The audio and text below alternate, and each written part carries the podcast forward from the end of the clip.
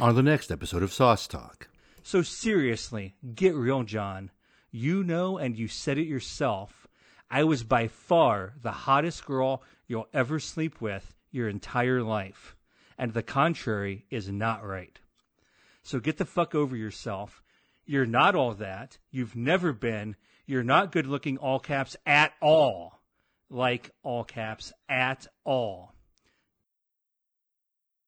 Wow.